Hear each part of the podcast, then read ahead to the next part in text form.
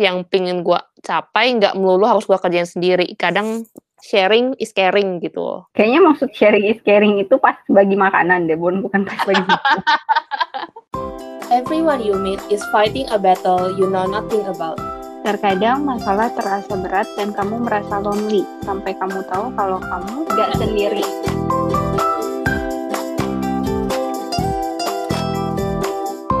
Halo, kembali lagi di podcast nggak sendiri. Yeay!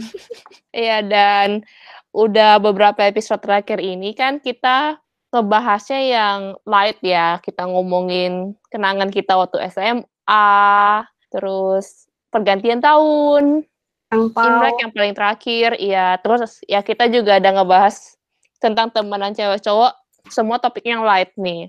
Mm-mm. Nah, kali ini kita mau balik ke benar-benar masalah dalam hidup, yaitu tentang bad habits. Oke. Tapi bad habits yang kita bahas kali ini nggak melulu tentang yang merusak fisik, tapi juga tentang merusak mental. Karena seperti yang kita tahu, belakangan ini lagi cukup Gencar. sering terdengar adalah tentang mental health. Yoi. Hmm, Dan untuk episode ini kita akan nge-break bad habits-nya ini dalam tiga kategori, yaitu kategori yang already overcome. Overcome ini nggak melulu yang udah kita sukses selesaiin, tapi mungkin juga yang kita udah nemuin metodenya. Jadi tiap kali bad habit ini kembali, kita tahu gimana cara ngadepinnya. Terus ongoing, ya lagi kita hadapin struggling. sekarang. Ya currently struggling atau mungkin juga bad habits yang belum ketemu nih metodenya, tapi kita lagi usahain. Terus juga kita akan ngomongin tentang the future, next bad habits yang pingin kita overcome, tapi masih dalam kategori planning nih, belum tentu dilakuin sekarang. Atau mungkin udah lagi Oke. dilakuin sekarang juga nggak apa-apa.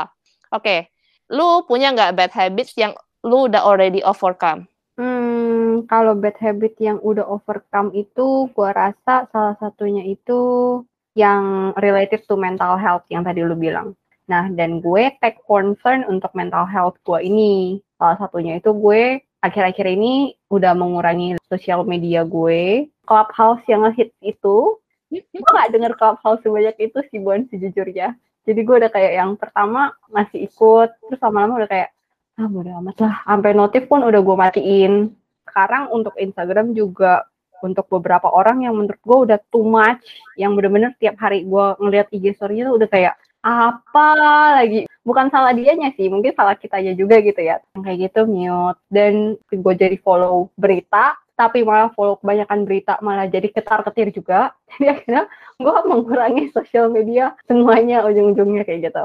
Oh pantes, gue kemarin ketemu room yang menurut gue kayak lu bakalan suka, terus gue share ke lu kan, di Mm-mm. Clubhouse tuh keluar notifikasinya dimatiin nama lu, jadi gue mungkin Oh, harus ya? menggunakan lewat media lain untuk ngasih tahu lu.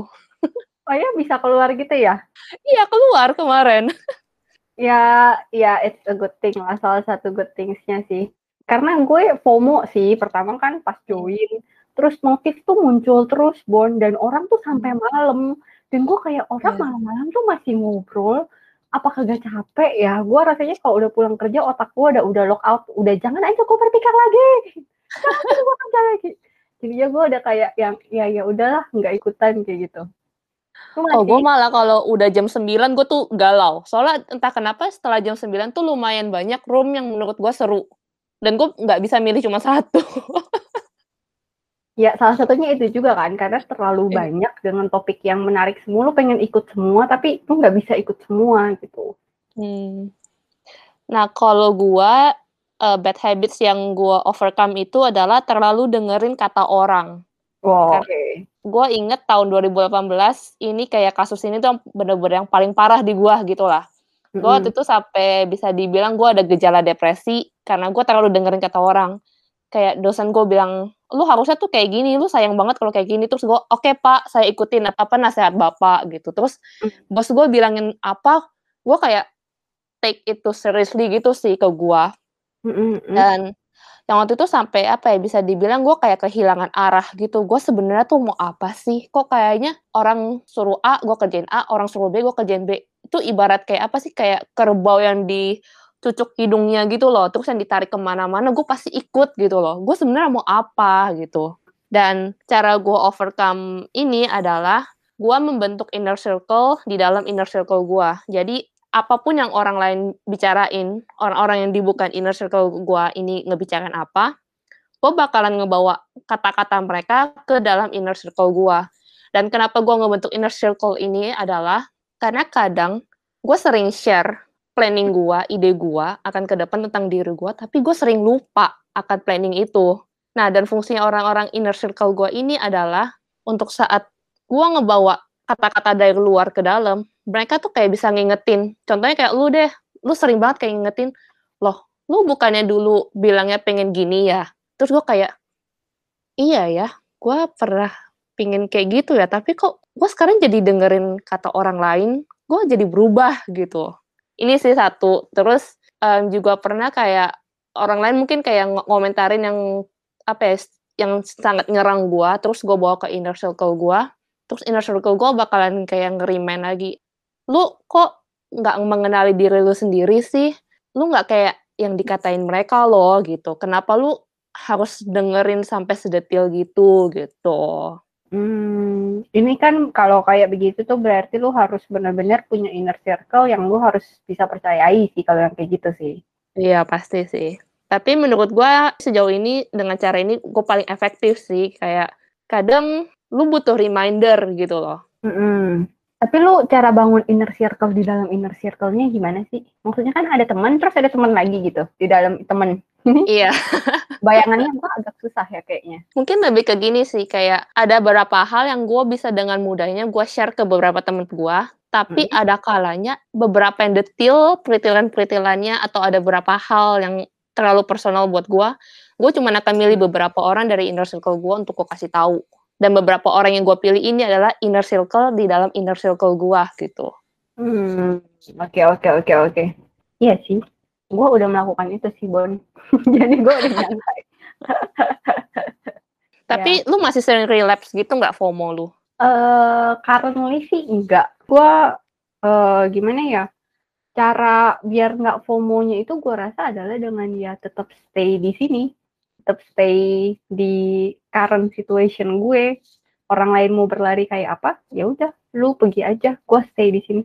Gue ingat banget sama film Avenger, Civil War ya, pemakamannya si Peggy Carter. Kan ada keponakannya kan yang ngomong di mimbar altarnya gitu. Nah dia hmm. tuh ngomong kayak salah satu prinsipnya si Peggy Carter itu adalah kayak, kalau lu udah yakin sama prinsip lu, orang lain lari kayak apa, lu stay di sini kayak pohon, tanam ke bawah dan lu bilang, you go, I'll stay here, kayak gitu. Jadi gue kayak, ya udah, orang-orang mau lari kayak gimana, ya udah, gitu loh. Gue akan tetap di sini kayak gitu sih. Ya gue juga setuju sih sama Peggy Carter itu. Mm -mm. nah tapi entah kenapa itu tuh kayak berujung ke jadi keras kepala nggak sih? Soalnya keras kepala ini juga bad habit yang lagi ongoing yang lagi gue usahakan untuk sembuh. Jadi lu mengakui bahwa lu batu sumpah gue batu banget nyokap gue juga mengakui bahkan nyokap gue tuh bilang gue dari kecil tuh udah definisi batu yang dikasihin air mental airnya. Kalau batu dikasih apa? air abis kan ya jadi pasir gitu loh. Nah, jadi waktu kecil nyokap gua itu suka ngebelin baju. Ya biasalah ya nyokap kalau sama hmm. anak cewek kan. Nah, gua kalau sekalinya nggak suka sama tuh baju, sekali lihat gua nggak hmm. suka, gua nggak akan pernah make nggak peduli semahal apa pun dibujuk gimana pun sebagus apa pun tuh baju gue nggak suka ya nggak suka gitu. Sampai akhirnya nyokap gue trauma dan nggak mau beliin gue baju tanpa sepertujuan gue tapi itu nggak batu sih Bon. Kalau menurut gue itu lebih ke lu punya pilihan lu sendiri gitu loh. Karena adik gue juga begitu. Jadi sekarang nyokap gue juga melakukan hal yang sama dengan adik gue tapi menurut gue itu adalah salah satu bentuk keras kepala. Maksudnya kayak apa pun yang dikasih ke gue, masukan apa pun dikasih ke gue, gue nggak peduli. Gue cuma peduli ah, dengan apa yang isi kepala gue, apa yang gue mau, dan apa yang gue percayain gitu. Dan menurut gue ini bad habit sih. Hmm. Karena ada kalanya apa yang gue tahu, apa yang gue percaya belum tentu benar. Dan belum tentu itu baik untuk orang lain gitu. Terus currently overcome-nya lu gimana? Jujur gue masih belum kepikiran metode yang paling cocok buat gue sih. Cuman kalau gue lebih ke ya cepet-cepet mikir plus minusnya lah gitu. Kayak misalnya kan untuk baju apa pun dikasih gue nggak kepingin, tapi gue mikir kalau gue nolak-nolak baju ini terus nyokap gue sampai sakit hati bahkan sampai trauma. Berarti ini negatif dong. Ya maksud gue kayak gue nerima baju itu dan gue pakai tuh baju sekali apa sih negatifnya buat gue gitu hmm. tapi menurut gue ini juga masih belum terlalu efektif sih buat gue jadi gue masih nggak tahu gimana penyesuaiannya. Kalau menurut gue mungkin salah satunya lu bisa dengan berpikir bahwa nyokap lu itu punya tujuan yang baik beliin lu bajunya.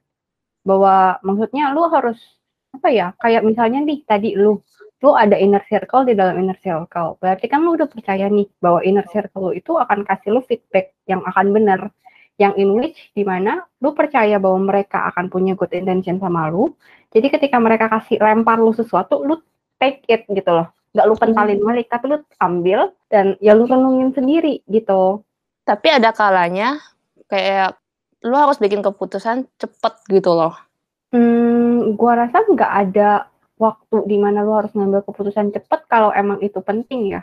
Nggak ada salahnya to take your time sih, Bon. But sometimes keputusan cepat dan melawan keras kepala itu bukan masalah penting atau enggak. Kadang itu tentang perasaan orang lain.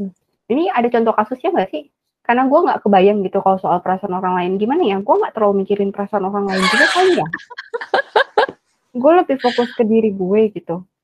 Contohnya gini deh, uh, kadang kalau lagi ngumpul rame-rame banyak mm -hmm. orang, mm -hmm. kayak kita tuh suka bingung mau mutusin makan apa nih gitu.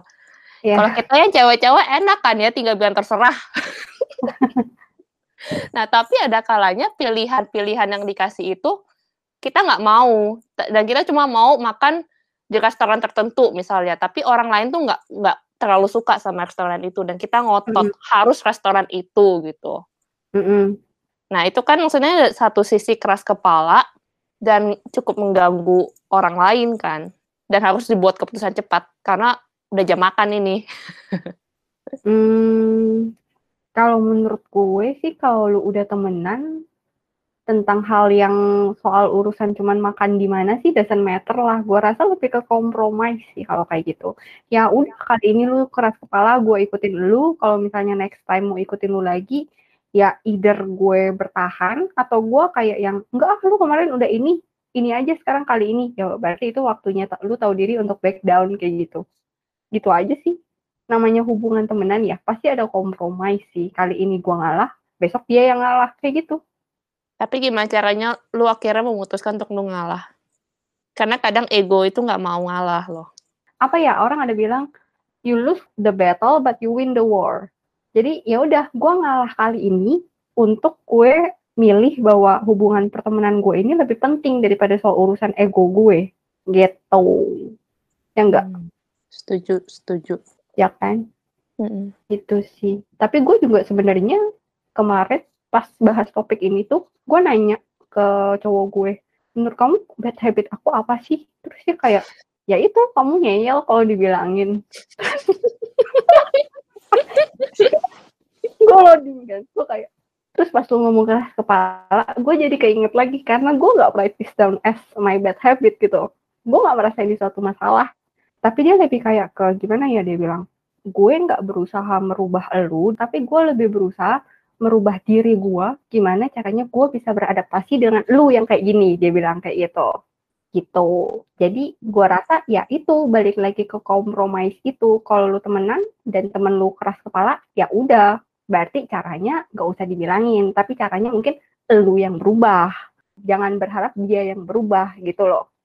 Lu yang berubah, ngikutin dia. Kalau misalnya nanti suatu hari dia memutuskan untuk berubah, kayak lu sekarang, ya harus dari dirinya dia bukan karena lu yang suruh dia. I see, I see. Okay, yeah. that's enough about me. And how about you? Uh, bad habits apa yang lagi ongoing progress? Kalau gue, ya itu salah satu bad habit yang gue lagi currently struggling. Gue ada rencana untuk wake up earlier. Karena gue tipe orang yang ibarat kata gue ada urusan jam 9, gue akan bangun jam 8. Satu jam Sama. itu cukup. Setengah jam itu cukup untuk beberes dan setengah jam itu cukup untuk di jalan. Jadi gue udah perhitungkan sem semuanya, kecuali ada suatu event di luar prediksi gue, ya berarti gue akan telat gitu. Tapi selebihnya ya seperti itu. Cuman gue pengen kayak bangun lebih pagi, pengen kayak apa ya, mengumpulkan nyawa, jiwa dulu sebelum rasa kurus langsung cepet gertek kayak gitu gitu. Itu salah satunya sih. Tapi gue nggak kepikiran tapi salah satunya juga itu adalah untuk exercise. Kayaknya dulu gue rajin deh. Dulu kita sempat sharing kan, gue lagi iya. ini YouTube ini nih, gue lagi ini ini. Sekarang gue enggak. Dan gue sudah dan gue sudah mengetahui penyebabnya Bon. Kenapa? Karena uh, nggak tahu ini pembelaan apa penyebab ya. Karena ini Indo lagi musim hujan. Musim hujan dingin, lu tahu bawaannya apa kan? Mager. Dan Betul. pengennya ngunyah terus gue duduk makan gitu. Jadi ya gitu. Nafsu makan gue naik ketika musim hujan. Back to discussion tentang bangun lebih awal. Mm-hmm. Sejauh ini gimana? Ada progres kah atau sejauh ini nggak ada. Gue sebenarnya set alarm gue nih, misalnya gue acara jam 9 gue bangunnya kan berarti jam 8 nih. Gue set alarm bangun jam 7 bangun sih. Bangun matiin lagi tidur lagi. Gue alarm jam 8 baru gue bangun. Dari ranjang. Gitu. Gue tahu sih maksudnya caranya kalau lu harus bangun pagian berarti lu harus tidur pagian dan bla bla bla. Gue tidur pagian loh FYI tapi gue tetap aja nggak bisa bangun jam 7 gue udah perhitungkan waktu tidur harus 8 jam buat gue bangun jam 7 gue harus tidur jam 11 gue tidur jam 11 dan gue tetap bangunnya jam 8 uh, ah, kalau yang ini kalau gue sih kalau gue pribadi ya mm-hmm. cara gue bisa konsisten bangun lebih pagi adalah punya satu kegiatan yang lu looking forward yang cuma bisa dilakukan di pagi hari. Kalau gue kebetulan adalah untuk nyeduh kopi kayak gue baru belakangan ini sih kayak mulai mulai minum kopi dan walaupun kopi yang gue minum itu kopi yang encer karena gue nggak terlalu mm-hmm. bisa minum kopi yang yang hitam yang pekat gitu kan mm-hmm. tapi ya itu karena gue cuma bisa minum kopi pagi gue kalau minum kopi siang malam itu agak-agak susah tidur gitu terus juga mm. another looking forward itu mungkin lebih ke um, sarapan gue looking forward kayak hmm, hari ini sarapan apa ya? Oh gue kalau mau sarapan ini mau belinya di mana? Berarti gue harus butuh ekstra tambahan waktu sekian lama. Berarti gue harus bangun agak pagian gitu demi dapet sarapan hmm. yang gue pingin. Kalau gue telat bangun gue nggak dapet sarapan itu gitu. That's a good idea sih. Cuman gue belum bisa membayangkan apa itu something yang gue looking forward to-nya itu Uh, kalau gue juga gue pernah bangun pagi-pagi karena ada deadline yang harus gue submit hari itu dan gue pingin make sure I've done my best. enggak, enggak. Kalau itu gue Sisi perfeksionis gue keluar. itu kayak bad habit juga ya, perfeksionis. Masih um, menurut gue karena gue masih bisa nge-manage, jadi oke okay lah gitu. Dan cara gue nge-manage perfeksionis adalah gue nge-set ending deadline. Jadi kayak misalkan um, oke okay, gue mau memulai satu project ini. Ekspektasi gue adalah ini ini ini. Kalau gue sampai hari ini jam sekian nggak bisa ngemenuhin ekspektasi ini that's all gitu. Hmm, gue enggak sih kayaknya. Gue merasa dulu juga kita kayaknya cukup perfeksionis ya anaknya. Pas SMA gue oh jangan dikata perfeksionisnya kayak apa. Tapi sekarang udah kayak yang dan is better than perfect udah amat lah pokoknya udah selesai bye cannot. Nah, tapi kalau yang soal exercise ini, mm-hmm. gue ada sih satu resolusi gue tahun ini. Gue diskuskan sama salah satu bagian dari inner circle gue lah. Dan dia bilang, gue better exercise gitu. Karena walaupun kondisi gue sekarang, gue bisa ngelakuinnya akan lebih baik kalau gue siap dan kuat secara fisik juga gitu. Karena balik lagi, itu kan kayak something to look forward to ya. Ada target yang yeah. dicapai ya. Kalau gue kebetulan nggak ada ada sih target. Ibarat kata gue pengen kayak exercise. Dan gue pasang exercise semudah mungkin. Karena gue kayak targetin ya udahlah sehari 20 menit aja bergerak apa pun itu gitu. Tapi nggak jalan.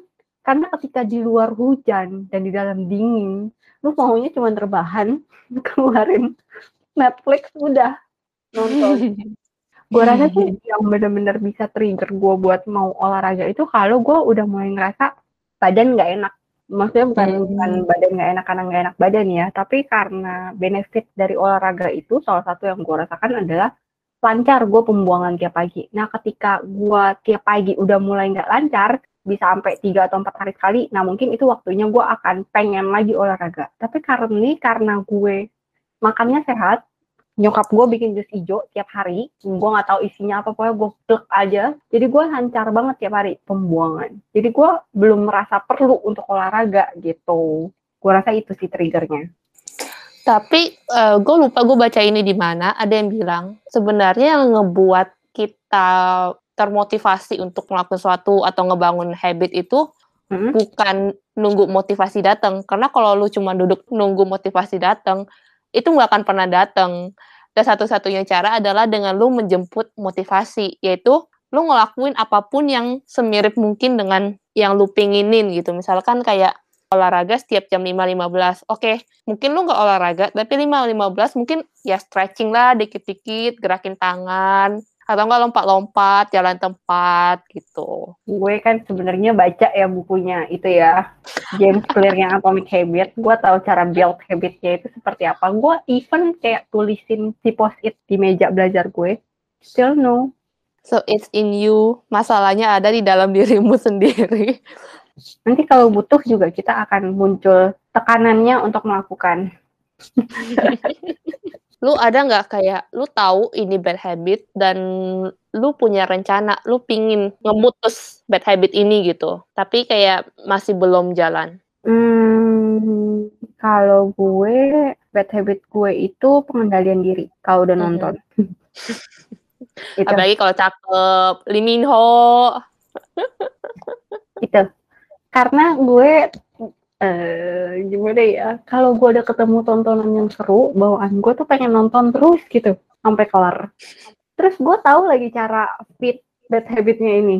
Kayak misalnya tuh lu bilang drama Korea. Drama Korea kan gue tahu mostly 16 episode dan gue tahu di Korea tayangnya seminggu dua kali. Bisa aja kan gue buat mengurangi si bad habit ini gue ya udah gue ikutin nih seminggu ya dua hari. Sabtunya paling keluar H plus satunya gitu. Tapi gue akan tunggu dia sampai udah on airnya mungkin udah udah full dan gue akan kejar dalam dua hari itu kadang bisa begadang sampai jam 3 pagi gila tapi habis itu kalau lu, lu tanya lagi mungkin gue akan anget masih inget ceritanya kayak apa dan seru buat diskus sama orang tuh paling seminggu habis itu udah gue lupakan Gue ada dua sih yang gue pingin mutus tapi masih belum jalan. Satu itu overthinking Mm-mm. karena menurut gue ini cukup mengganggu. Yang Mhm. kedua adalah si gue kayak kepingin lebih berani untuk minta tolong. oke Karena gue ngerasa kayak apa ya? Gue ngerasa kalau gue kepingin apa itu tanggung jawab gue dan gue harus ngerjain semua sendiri gitu loh. Padahal kita manusia diciptakan sebagai makhluk sosial, ya di mana kita bisa saling melengkapi. Kadang tujuan gue, purpose yang pingin gue capai nggak melulu harus gue kerjain sendiri. Kadang sharing is caring gitu. kayaknya maksud sharing is caring itu pas bagi makanan deh bukan pas bagi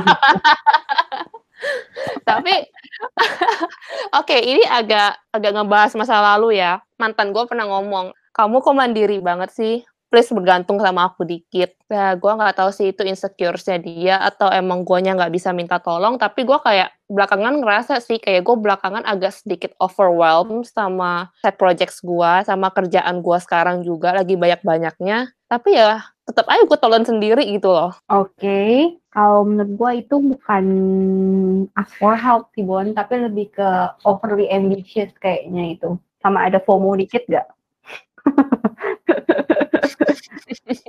Iya, ah, nggak tahu bilang FOMO kayaknya gue nggak ngeliat teman-teman sekitar gue yang sampai seambisius gue sih. Jadi gue FOMO kan juga missing out Bon. Missing out itu bukan selalu tentang orang lain itu, tapi lebih ke mikir kalau gue lewatkan kesempatan ini, gue lewatkan side hustle ini, gue akan nyesel nggak ya? Gue rasa itu salah satu dari FOMO sih. Sih. Iya, iya. Gue ngerasa kayak gue lagi sehat, kondisi gue lagi prima, Mm-mm. opportunities apa pun yang datang gue ambil gitu. Iya. Sedangkan kalau gue kebalikannya, Tapi ya balik lagi sebenarnya diukur ke diri lu aja. Kalau gue tuh ngukurnya dua hal. Ini bermanfaat gak buat gue?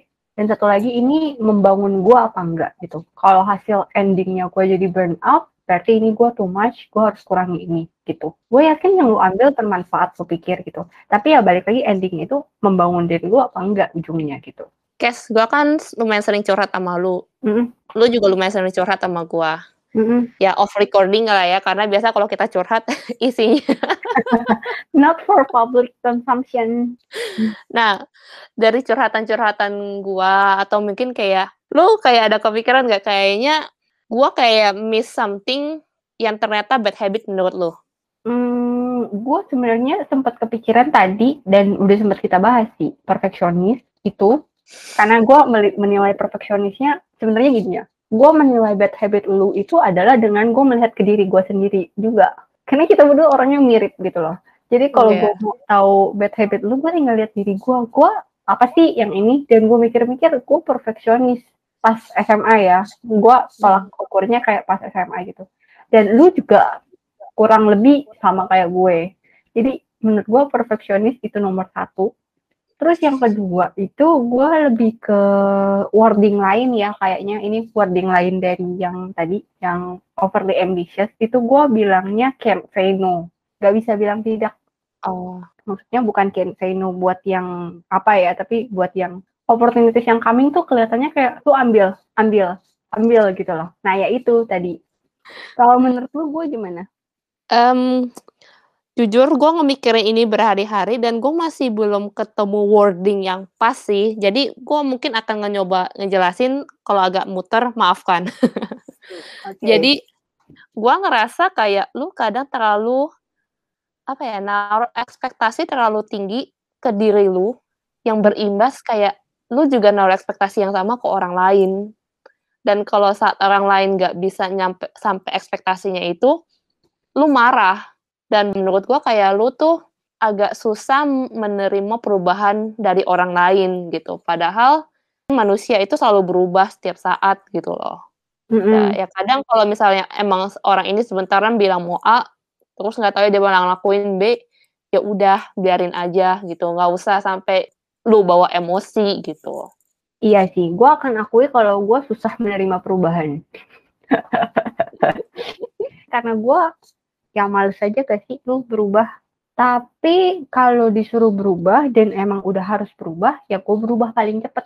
Kayak misal tuh, laptop kan laptop kantor ya. Kebetulan dia buatin kayak, lu tahu kalau misalnya lu tutup laptop, terus pas lu buka ada dua user, nah itu, dibuatin kayak satu universe baru lagi, dan dia bilang, lu harus pindah ya sekarang ke universe yang ini yang dulu lu harus move out semua karena gue nanti yang dulu itu akan gue lock out kata orang IT-nya dan gue cuma kayak yang ya oke mas gue bilang kayak gitu gue nge ngerumbel sih gue ngerumbel karena dengan di universe yang baru ini gue nyebutnya universe karena gue nggak tahu nyebutnya apa lah ya pokoknya di universe yang baru ini gue ketika masuk itu login itu login harus pakai email dan email password gue itu loginnya dua kali yang ketik password enter terus nungguin Hmm. notif di Gmail di handphone yang lu harus tap ya. Iya, iya. Itu kedua Ah. kali gue tiap kali login every time ketika dia slip, dia jatuh slip dan gue harus ulang kayak gitu. Itu gue annoy banget. Gue pernah kayak yang sampai 10 menit tuh nggak ada notifnya di Gmail. Gue dari send berkali-kali apa gue emosi. Jadi gue ya gue nggak suka menerima perubahan. Tapi ya karena dia bilang lu harus berubah karena universe yang lama akan gue kunci ya udah gue langsung migrate data hari itu juga gue langsung putusin kayak data ini yang akan gue bawa gue pindahin semuanya ke Google Drive data ini yang nggak akan gue bawa udah gue tinggal blok udah dan besokannya itu gue udah selesai ibarat kata proses migrasi ini itu gue udah selesai. Gue udah putusin data mana yang mau gue bawa yang mana yang enggak udah gue tinggal. Dan besokannya udah langsung gue chat orang IT-nya mas gue udah ya jadi kalau lu udah mau lockout ya udah lockout aja gitu. Terus dia responnya wow gila lu orang paling cepat yang lain tuh masih pada ini. Ya itu karena memang udah waktunya harus berubah ya udah berubah. Ngapain depending gitu. Tapi Dan gue sekarang untuk pertama kali gue setuju sama pacar lu. Lu ngeyel. gue gue kayaknya ngeyelnya itu karena memberikan pembelaannya sendiri sih bukan keras kepala gak bisa diomongin kalau gue yang ngeyel tetap. tapi kan bukan keras kepala Ya nggak, gue nggak bilang lu keras kepala, gue bilang lu ngeyel. Tapi kan ngeyel itu kayak keras kepala kan? Lo ngeyel nggak melulu keras kepala. Keras kepala tuh eh apa ya? Buat gue sih keras kepala kayak apa pun yang dikasih tahu, gue nggak setuju, gue nggak setuju. Lu masih setuju, tapi lu bayangin ntar ntar pas gue selesai editing kita kita ngukur ya. Gue ngomongin bad habit lu berapa berapa lama lu ngomong pembelaan berapa lama kita iya. ukur berarti ngeyelnya itu karena gue kasih pembelaannya. Ada yang mau ditambahin lagi atau? Enggak udah. Oke okay, oke okay, dari orang yang keras kepala lu ketika gue sampaikan lu diem doang. Karena gue ngerasa lu ngomongin apa yang emang udah di kepala gue jadi kayak gue dengan mudah menerima karena itu udah di kepala gue Oke, okay, ya namanya juga manusia ya, nggak mungkin positif semua, pasti ada negatifnya. Nggak mungkin good habit semua, pasti punya bad habits. Cuman lebih gimana kita cepet-cepetan sadar dan cepet-cepetan cari solusi untuk menyelesaikannya. Kadang itu butuh waktu dan effort untuk merusak bad habit kita, tetapi ada juga yang mudah. Yang pasti sih kalau menurut gue buat mengukur suatu habit itu udah nggak bagus buat lu, atau habit itu emang masih bisa lu pertahankan, ya adalah dengan lu lihat ke diri lu sendiri hasil dari habit lu itu jadi kayak apa di diri lu. Kalau jadinya jadi makin bagus ya berarti pertahankan. Kalau misalnya jadi makin buruk ya waktunya untuk berubah. Setuju, setuju. Hmm. Oke, okay, that's all for today. Dan kalau teman-teman punya cerita yang mau dibagiin, boleh banget DM ke kita atau DM ke Instagram podcast nggak sendiri di at podcast gak sendiri. DAK sendiri. And see you on the next episode. Bye. Bye. Kamu nggak pernah tahu bagaimana ceritamu bisa menguatkan orang lain. Yuk, bagikan ceritamu supaya lebih banyak lagi yang dikuatkan. Ternyata, Ternyata gue nggak sendiri. sendiri.